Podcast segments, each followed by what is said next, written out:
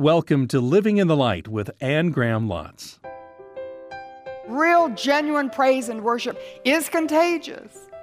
Who's praising Jesus because you are? This is Living in the Light with Anne Graham Lotz, continuing in her step by step study of the book of Revelation and the eyewitness account of God's plan for our future. Here's Anne with today's message. In verse 6, in the center, so get that in the center around the throne. Now, the throne is the center of the universe, and in the center around the throne were four living creatures, and they were covered with eyes in front and in back. And we're just going to go through and see that they're filled with praise at the very center of the universe. There is worship of Jesus, there is praise of Jesus. It's central to everything. And these four living creatures, they're just so weird looking but they're the cherubim and the seraphim of the Old Testament, the ones that were the closest to God. They're the highest of the created beings and highest intelligence in the universe, right next to God Himself. And they surround the throne and worship Him, but we know them in the Old Testament in Genesis 3. Do you remember after Adam and Eve sinned and God removed them from the garden? He stationed one of these beings in the door of the garden with a sword that turned every which way to protect that tree of life so Adam and Eve couldn't come back and eat of it and forever be stuck in their sin. And one of these cherubim and seraphim, they brought the visions to Daniel and to Ezekiel. And you remember when Isaiah saw the Lord high and lifted up, and it was one of these creatures that brought the live coal from the altar and put it on his mouth and cleansed his lips. And so these creatures do a lot of work, but they're at the center of the throne. And the first living creature looked like a lion, the second like an ox, the third like a man, the fourth like an eagle. All right, hold on for a minute. Because in the Old Testament, Ezekiel saw them and he, they looked like that. And they're characteristics of Jesus. So Matthew presents Jesus as the lion because he's the king, the fulfillment of all that Old Testament prophecy. And Mark presents him as the ox, he's the humble servant. And Luke presents him as the man in his humanity. And John presents him as the flying eagle in his deity. So these are characteristics of Jesus. And this is the neatest thought because it says, day and night they never cease to worship him. So you wonder, as they're worshiping him, day and night, do they begin to be conformed to his image so other people look at them and they see a reflection of the character of Jesus? Wow. And then I think, wait a minute. Think of all the work they did in the Old Testament. Have they ceased to work? It says day and night. Look at that. In verse 8, they had six wings. They covered their eyes all around, even under their wings, day and night. They never stopped saying, Holy, holy, holy is the Lord God Almighty who is and was and is to come. And yet it says they never stopped to praise him, and yet we know they did a lot of work. And so I was thinking, you know, is that a contradiction? Did this John not know what the Old Testament said? And I thought, oh, Anne, they never cease to worship. And while they worship, they do their work. What a lesson. Why do we think we do our work over here and then we come here and we sing with Fernando and we do our worship and then we go do our work and then we do our. No, our lives are filled with worship. We never cease to worship. The center of our lives, the core of us, is praise of Jesus. And as we praise Him, we work for Him. And our work flows from our worship, doesn't it? That's why it was so important to the Ephesian church that they had put their work before their worship. And they needed to get that straightened out because worship should be central. Praise should be at the center, at the heart. And we praise the Lord without ceasing, and we never cease to worship in our hearts and by the way we do our work, and our work comes from our worship. And while that happens, could it be that He conforms us to the image of Jesus so that even on our countenance, people can see something of the character of Jesus? That would make it worth it, wouldn't it? I remember once meeting a woman, I'll never forget. I just passed her by in the hall and I almost did a double take. She was an old woman but she just had the light of the Lord on her face. And really, I felt like I could see Jesus, sense Jesus about her. And, and I thought one day, I'd love to have somebody pass me in the hall and do a double take and not even know me, but think, you know, there's something about her and something about her countenance, something about the way she handles herself. That's just got to be Jesus in her. And I think in order for that to take place, and I could be wrong, this is my opinion maybe, but it requires suffering, pain, fire, brokenness. I don't know why that is exactly, except God just has to keep crushing us, doesn't He, to get us out of the way so that the life of Jesus can be raised up in and through us so that other people can see Him. And these four living creatures, praise that they offered was central. The praise that they offered was continuous. They never stopped praising, and the continuous praise became contagious. Look at verse 9. Whenever the living creatures give glory, honor, and thanks to him who sits on the throne and who lives forever and ever, the 24 elders fall down before him. And they worship him who lives forever and ever. And then if you go over to chapter 5, the 24 elders, they fall down and worship the Lord in verse 6. Then they start to praise the Lord. Then in verse 11, I looked and heard the voice of many angels, numbering thousands upon thousands and 10,000 times 10,000. They encircled the throne and the living creatures and the elders. And a loud voice they sang. And then they heard every creature, verse 13, in heaven and on earth and under the earth, and all that is in them singing. And the praise just ripples out from the central part of the throne and those four living creatures who ever lived to praise and worship Jesus, and it ripples out until it just becomes a crescendo of praise in the universe. And the whole universe is filled with praise of Jesus because real, genuine praise and worship is contagious. Who's praising Jesus because you are? And it's amazing when people see us in the fire and they see the suffering and the hurt and the things going wrong, and they see us praising Jesus, it makes them want to know Him and it draws them to Him. And they think, you know, I can go one more day with my circumstances and I can hang on for one more half hour. If she can do it, I can do it. And they want to know Jesus, and worthy is the Lamb who was slain. So don't let anyone or anything interrupt your praise. Our praise should be central. And from that centrality, then it just begins to go out in a continuous praise, in a contagious praise, in a praise that's costly. Because these 24 elders, going back to chapter 4, in verse 10, they lay their crowns before the throne. And they say, You are worthy, our Lord and God, to receive glory and honor and power. You created all things, and by your will they were created and have their being. And they took their crowns off their heads. And I'm assuming the crowns represented their success and their achievement and their position of greatness and their authority and their glory. And they took their crowns off and they just laid them at the nail pierced feet of Jesus. Sacrificing everything that they were and had and had done at the feet of Jesus because they knew without him they could do nothing that if they had achieved anything, it was because he had done it in and through them and had given them the opportunity in the first place. And so they laid their crowns before him. There's a very solemn picture in Corinthians 3 about the judgment seat of Christ. And if you and I have been to the cross, Jesus has taken the judgment for our sin. We will never come under God's judgment for our sin. But our Christian life, from the time we receive Christ and the time we see Him face to face, is going to be judged for our works. And by judged, I mean we're going to be rewarded for what we've done for Him. And Corinthians 3 tells us that our works are going to pass through the fire of God's holiness. And if our works have been done in obedience to God's word, because every day we took time at least to read a paragraph and ask, what does it say and what does it mean and what does it mean in my life? And we applied it and we lived it out. And so we're obedient to his word and we surrender to his will and we do things his way. Then our life is like gold, silver, and precious stones, and it passes through the fire of God's holiness, and we're rewarded with a crown. And I'll tell you something. When I get to heaven, and this is something that motivates me every day. When I get to heaven and I see Jesus for the first time, and I see the wound in his brow where the nails had been, that crown of thorns, representing the curse that was on me for my sin, and the wound in his hands and feet where the nails had been as he took God's judgment for my sin. And he opened heaven for me and gave me eternal life. I want to tell you something. I'm going to want to give him something in return. I don't want to come to heaven empty handed. And I wonder at that moment when I see Jesus face to face for the first time, will I have a crown that was given to me in reward for my life's work to lay at his nail pierced feet?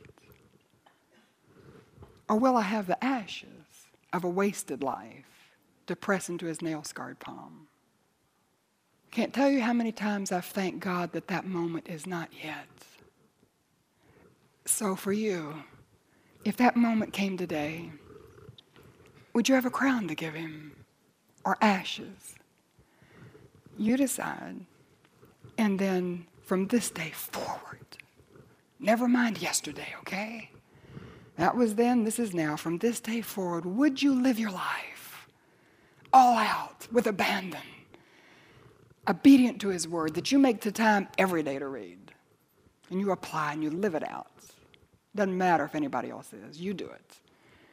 And you're surrendered to His will, even though He seems to be asking you a hard thing, something you don't want to do, but you say, Lord, you're in charge. I'll do it your way and I'll do it according to your will. And so when you get to heaven, He rewards you with a crown that then you have the privilege of laying at His feet so it's costly praise, isn't it?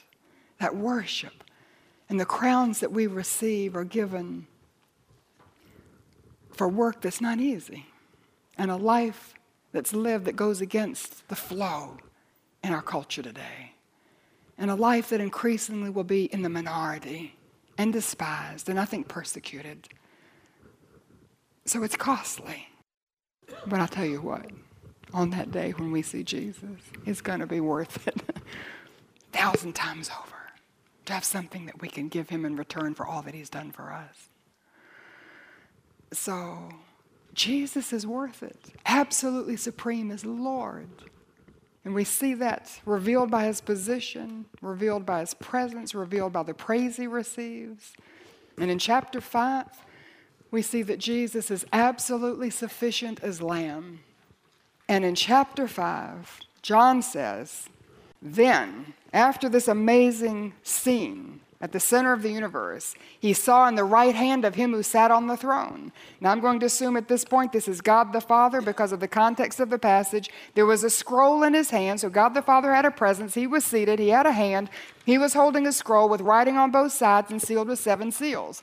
I believe, the title deed to planet Earth. And whoever possesses the scroll has the right to rule the world and fulfill God's purpose for the human race. And God is sitting there holding it.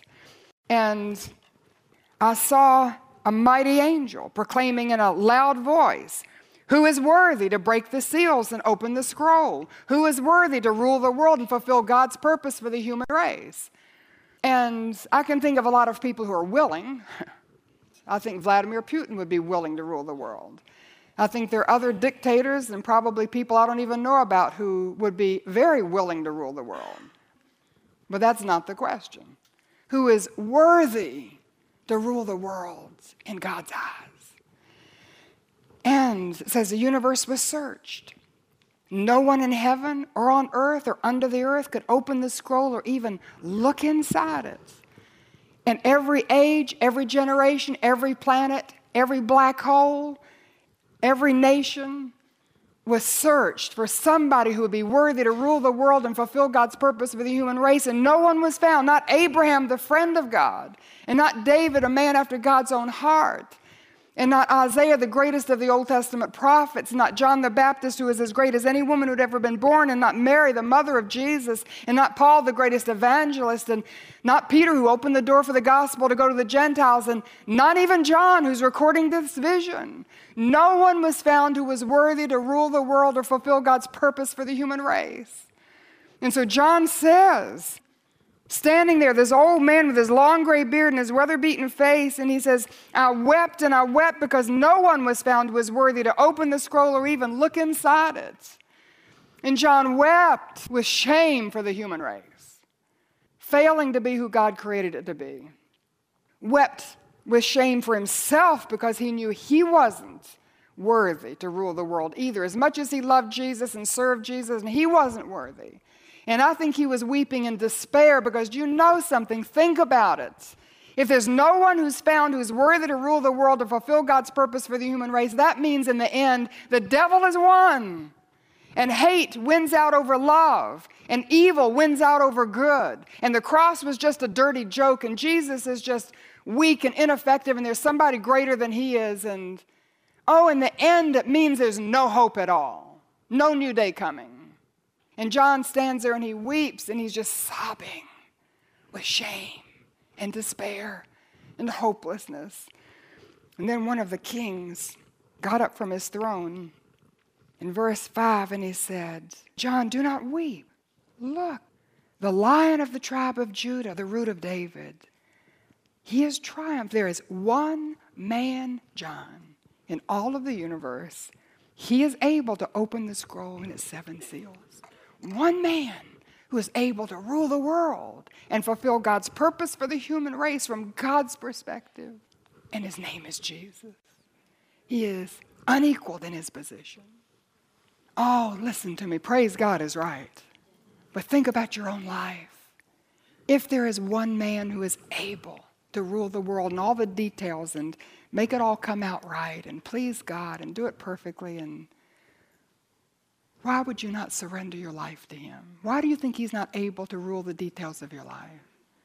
Why do you think things are out of his control?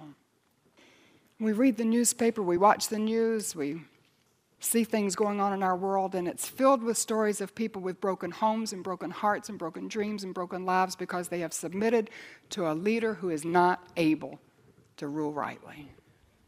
And they don't know it, and they crash from one thing to another, one lie to another, one deception to another, because there's only one man who is able to rule to rule your heart, to rule your life, to rule your circumstances, to rule this planet, to rule the universe. And his name is Jesus unequaled in his position.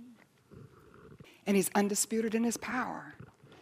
In verse 6, then I saw a lamb. So John was told, Look, there's a lion of the tribe of Judah. and he turned and he looked and he didn't see a lion. He saw a lamb looking as if it had been slain because there were the wounds on his brow where the thorns had been and the nail prints in his hands and feet and bearing the marks of Calvary. And down here they can joke about the cross or say it wasn't an historic event or talk about Jesus as just being a good man, but not the Savior and not the risen Christ. And in heaven, the memories of Calvary are precious. And He's wearing the scars that He bore for you and me. And He's standing in the center of the throne, encircled by the four living creatures and the elders. And listen to his description. He had seven horns and seven eyes, which are the seven spirits. So let me just translate that for you. seven horns, that's his strength, that's perfect, that's his omnipotence. And his seven eyes, he sees everything, that's his omniscience. And the seven spirits of God sent out over all the earth, that's the Holy Spirit, the Spirit of God who is omnipresent, okay? It's just another way of saying what we read in chapter 1 when it said that Jesus said, I'm the Alpha and the Omega, the beginning and the end. He is omniscient, and He is the one who is and was and is to come. He's omnipresent, He's the Almighty, He's omnipotent. Just a same way of saying that, okay? Just, I mean, a different way of saying the same thing. So He is omnipotent, omnipresent, omniscient. And look at this in verse 7 he walked over to the one who's seated on the throne, and he came and he took the scroll from the right hand of him who sat on the throne. And nobody said, Whoa, wait a minute. Who do you think you are? And we need to discuss this. And we need a committee to decide if this is something that we can do, you know? He just walked over and took the scroll. No one disputed him. And you understand, he's asserting his right to rule the world because he owns it, doesn't he? He made it at creation, he bought it at Calvary, and now he's asserting his right to rule it. And that scroll passes into that nail pierced palm. What a day of victory. Oh, how thrilling that the Lamb is the Lord. And he walks over and he takes the scroll. And when he had taken it, the four living creatures and the 24 elders fell down before the Lord, and each one had a harp. And the harp in the Old Testament represented the song, it represents joy. And you remember when Judah was taken off into captivity and she went into Babylon and she hung up her harp. She had no song. The Babylonians came and said, Sing us a song, and she had no song to sing. She had lost her joy. Is there somebody here who's lost your joy? You've hung up your harp. Please note where you get it back. It's when Jesus Christ has the right to rule and you surrender that authority to Him and He's Lord of your life. And people think, when He's Lord of my life, that's when my life dries up and I become miserable and I can't do what I want. Listen to me. It's the opposite. It's when you're under his lordship, there's a freedom because now he's in charge. He calls the shots and you just do what he says. And there's deep joy. Your life counts, it has purpose and meaning. You have hope. You know you're going to bear eternal fruit that one day will have eternal consequences in heaven. And there's deep joy. They had a harp after he had asserted his right to rule. And then he had bowls full of incense, which are the prayers of the saints. Don't you wonder what was the last prayer that came in that filled up that bowl? And I wonder if he was waiting on my prayers. How long would it take for that bowl to fill up? You know, my prayer, Lord Jesus, come. And at some point in the future, that bowl is going to be full. And he's going to say, I've got enough. It's time. Let's go. And they sang a new song when he did that. You are worthy. And it's a new song, by the way. It's not about deliverance from Egypt. It's not even about the cross of the resurrection. It's about his right to rule the world. You're worthy to take the scroll and to open its seals because you were slain. And they talk about the cross being a tragedy. Oh, it was the greatest victory there's ever been. Because you were slain, and with your blood you have purchased men for God from every tribe, language, people, and nation. Jesus is not a white man's God. And Christianity is not an American religion. He is Lord of all because God so loved the whole world, He has given us Jesus. He's the light of the world.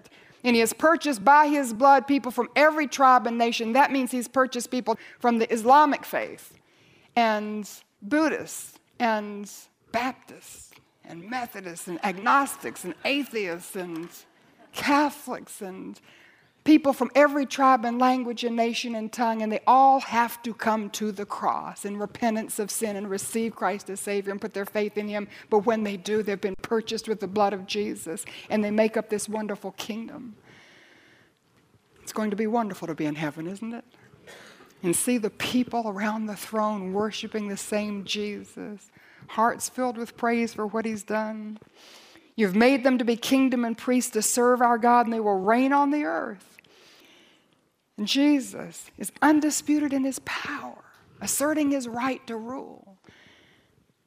And then I looked and I heard the voice, verse 11, of many angels, numbering thousands upon thousands, 10,000 times 10,000. They encircled the throne and the living creatures and the elders.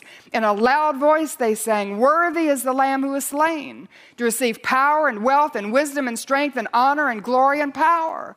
And the whole universe just rocks in praise. The whole universe just roars in acclamation of the worthiness of Jesus Christ. He receives all glory, all praise, all honor.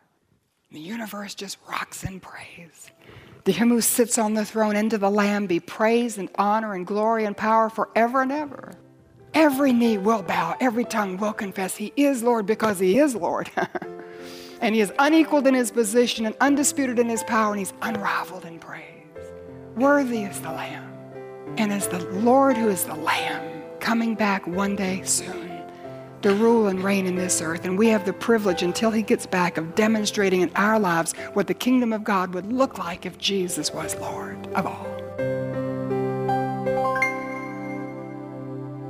Now here's Anne with this final word. Let me just close today with this added encouragement.